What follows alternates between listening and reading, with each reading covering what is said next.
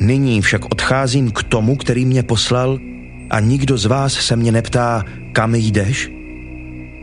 Ale že jsem k vám tak mluvil, zármutek naplnil vaše srdce. Říkám vám však pravdu. Prospěje vám, abych odešel. Když neodejdu, přímluvce k vám nepřijde. Odejdu-li, pošlu ho k vám. On přijde a ukáže světu, v čem je hřích, spravedlnost a soud. Hřích v tom, že ve mne nevěří.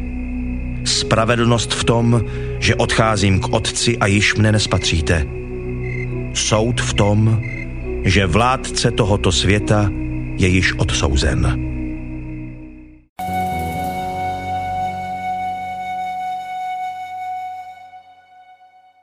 Pane Bože, ty znáš to naše všelijaké tápání, nejistotu. Ty víš, pane, jak často nevíme, co je hřích, co je spravedlnost, v čem je soud. Prosíme tě za to, aby tvůj duch svatý nám tyto věci ozřejmil, abychom jim rozuměli, abychom se v nich vyznali, abychom netápali, ale abychom byli ukotveni v té pevné jistotě, kterou dává jenom on sám. V jistotě, že vládce tohoto světa, ten zlý, už je odsouzen, že ty jsi Ježíši vítěz, golgotský vítěz, že jsi přemohl toho největšího nepřítele a že jsi byl vzkříšen a odešel si ke svému otci, že jsi na pravici boží, že ti patří všechna vláda této země, tohoto světa, celého vesmíru, že ty, náš spasitel a beránek, všemu vládneš a my smíme na tebe spoléhat. Smíme svůj život zavěsit na tebe. Smíme být tebou ospravedlněni. Děkujeme ti za to. Prosíme o vnitřní ujištění, o tvém velikém vítězství, které bylo vydobito pro nás. Amen.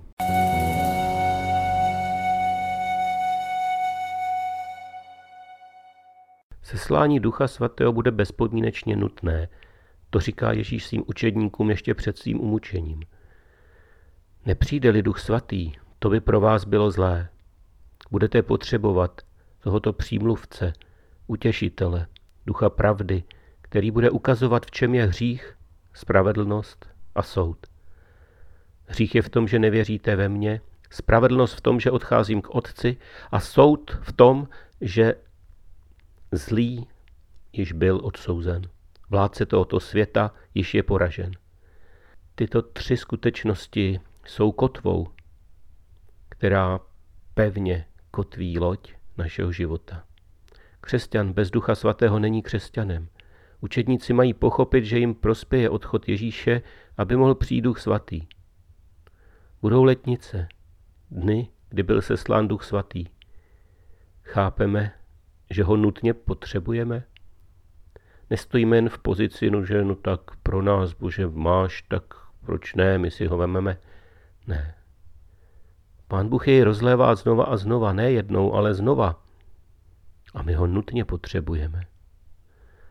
Musíme se modlit, abychom jej znovu přijali.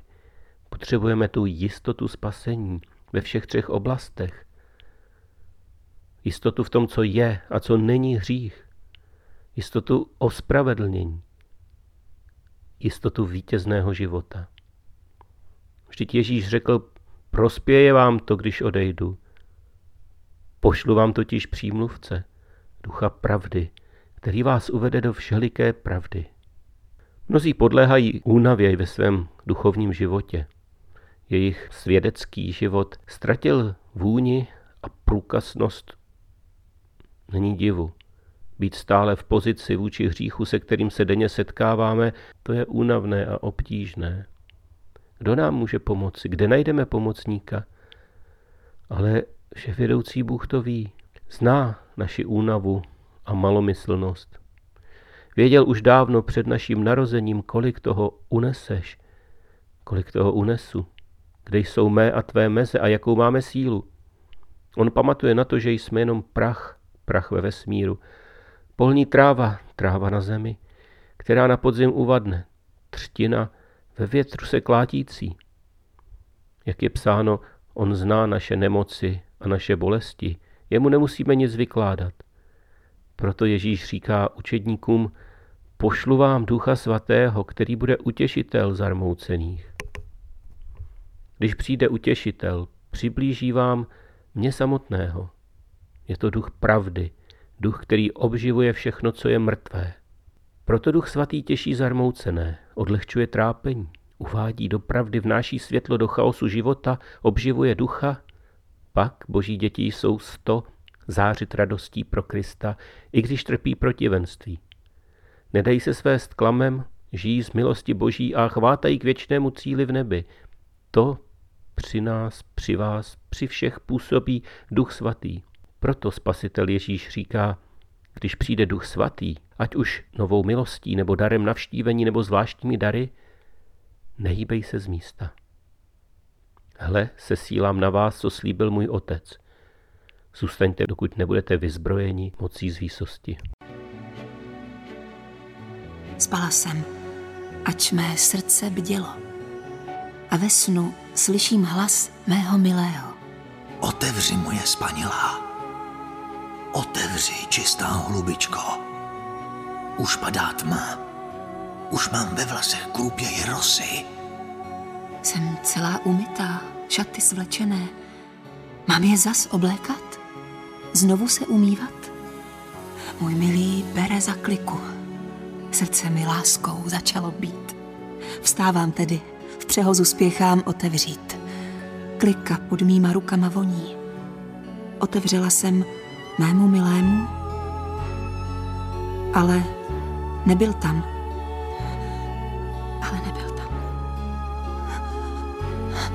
Vybíhám ven, volám a nikdo neodpovídá. Hledám v ulicích a nikdo tam není. Spatřili mě strážní, hlídači hradeb. Stloukli mě, zranili, můj přehoz ze mě strhli. Ale nebyl tam, ale nebyl tam. O jedno vás prosím, dívky jeruzalémské. Ale nebyl tam. Potkáte-li mého milého. Ale nebyl tam.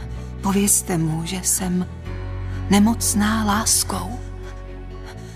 Proč je ten, kterého miluješ, tolik jiný než ostatní? Nemocná láskou. Proč je ti vzácný, že nás tak zbožně prosíš? Nemocná láskou. Můj milý je vznešený a silný, jako čistá hvězda září nad tisíci. Hlavu mu krášlí rizí zlato. Černé kadeře vlající ve větru jsou jako havraní křídla, jako pevné listy palem vonící po datlích. Jeho oči jsou holubice přivyklé hojnosti, holubice z krajů průzračných vod. Jeho tváře voní po záhonu léčivých bylin, jeho rty mají hebkost růží. Jeho dlaně, jeho paže, boky a tělo, pevné nohy jsou jako dílo umělcovo, jako skvostná socha z mramoru a démantů na podstavci z rizího zlata. Jeho vzezření je ušlechtilé. Připomíná mohutné kmeny libánských cedrů. Jeho slova jsou moudrá a polipky omamné. Takový je můj milý, můj nejdražší klenot, můj skutečný přítel. Takový je dívky jeruzalémské. Kdykoliv se čte úryvek z proroka Izajáše nebo Matoušovo evangelium a zazní tam slovo nalomenou třtinu nedolomí a doutnající knot neuhasí, připomenu si událost ze své lékařské praxe na infekční klinice v Brně. Jako primářka jsem měla na starosti nejen provoz kliniky, ale také lékaře a sestry. Někdy v roce 1992 se zjistilo, že jeden z lékařů vedoucí jednotky intenzivní péče se často opíjí, a to dokonce i v práci. Pokoušela jsem se s ním o tom hovořit, on však rezolutně odmítal jakékoliv podezření z alkoholismu. Všimla jsem si však, že jsou u jeho pacientů chyby v dokumentaci a hlásili mi to také službu mající lékaři. Obávala jsem se, že by mohl svou nedbalostí vážně poškodit nějakého pacienta a tak jsem se s těmito obávami svěřila přednostovi kliniky.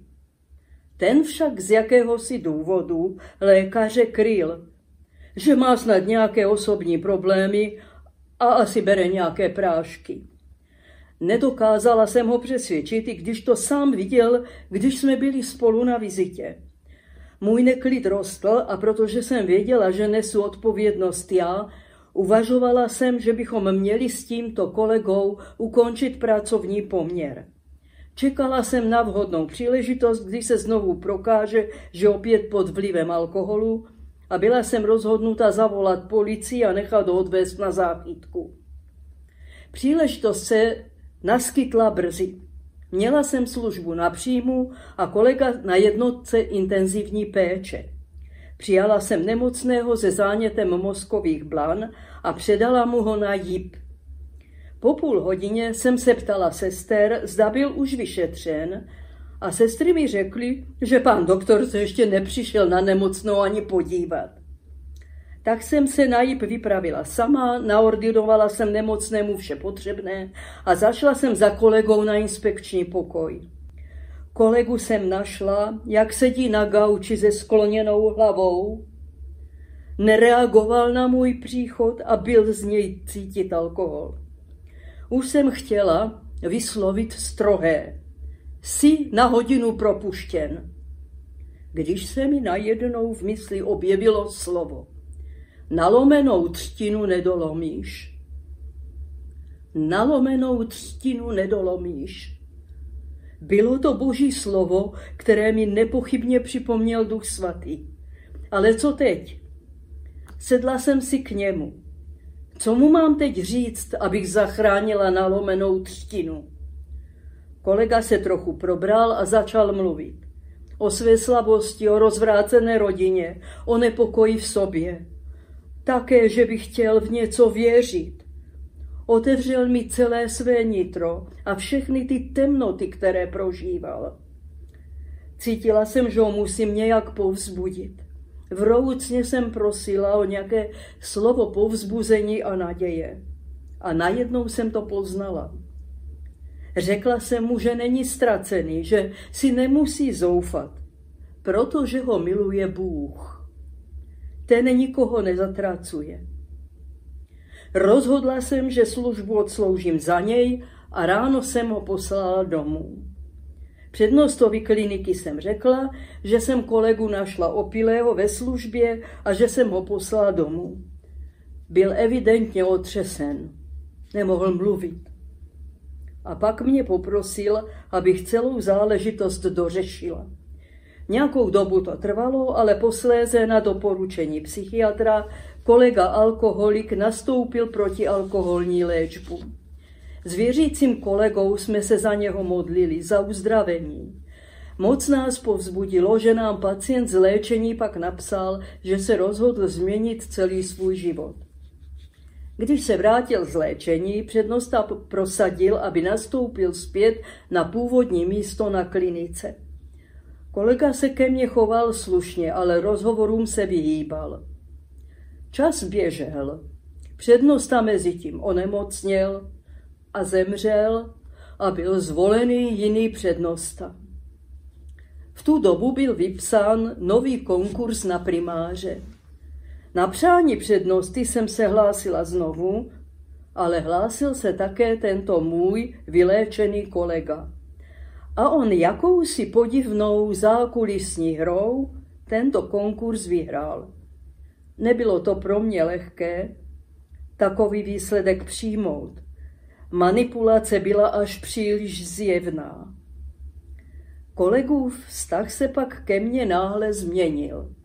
V době mé krátké nepřítomnosti mi na jeho příkaz vyměnili zámek od dveří mé kanceláře, všechny mé osobní věci nastěhovali do prádelního koše a mě přeložili na ambulanci. Na to v krátké době přednosta na žádost primáře zrušil moje pracovní místo a dostala jsem výpověď. Po uplynutí příslušné doby jsem s pocitem velké křivdy a nejednoho ponížení odešla do důchodu. A to vše proto, že jsem poslechla Boží slovo, že nemám zlomit nalomenou třtinu. Byla jsem však pevně přesvědčena, že jsem tomuto božímu slovu správně porozuměla a vykonala jsem, co to slovo říkalo. Ale současně jsem se ptala sama sebe, jen toto poslechnutí a vyléčení kolegy mě má utěšovat? Toto je moje odměna? Chápala jsem, že kolegovi přišlo zatěžko denně mě výdat. Svou pouhou přítomností se mu totiž připomínala jeho minulost. Pár měsíců jsem si v uvozovkách užívala důchodu. Půl roce, po půl roce mi zavolal ředitel onkologického ústavu, zda bych nevzala místo primáře na hospicové jednotce. To místo jsem přijala. Dostala jsem se do kolektivu sester a ošetřovatelek, kteří pečovali o nemocné s trpělivostí a láskou, nějak jinak než v nemocnici. A já jsem si více uvědomila, že do plnosti lékařské péče patří i péče o chronicky a nevyléčitelně nemocné. S tímto kolektivem jsem se naučila přijímat tyto nemocné i umírající v jejich utrpení. U nich jsem se učila soucítění. Tehdy jsem poznala i hlubší rozměr svého lékařského povolání a troufám si říct i jeho dovršení. Poznala jsem, že tady je to místo, kam mě směroval Bůh po celý život. Práce se nám dařila a dostalo se nám uznání. A tak skrze slovo nalomenou třínu nedolomíš, mě Bůh dovedl tam, kde jsem měla být. Teď teprve jsem porozuměla, proč jsem musela projít touto těžkou cestou, plnou ponížení a trápení a křivdy, neboť jinak bych se do hospice nikdy nedostala.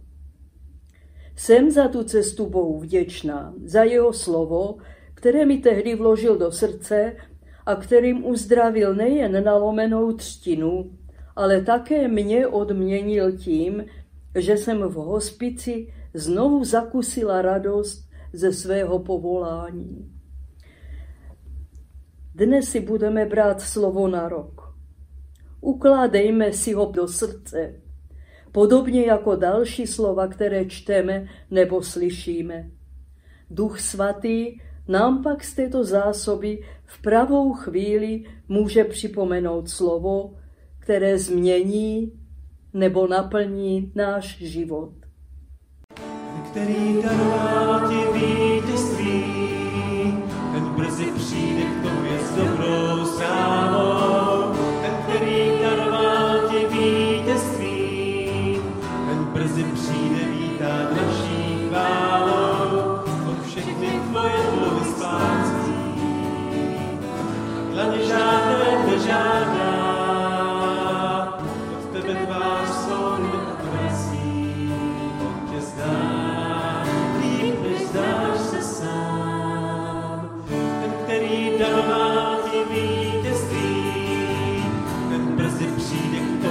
dobro.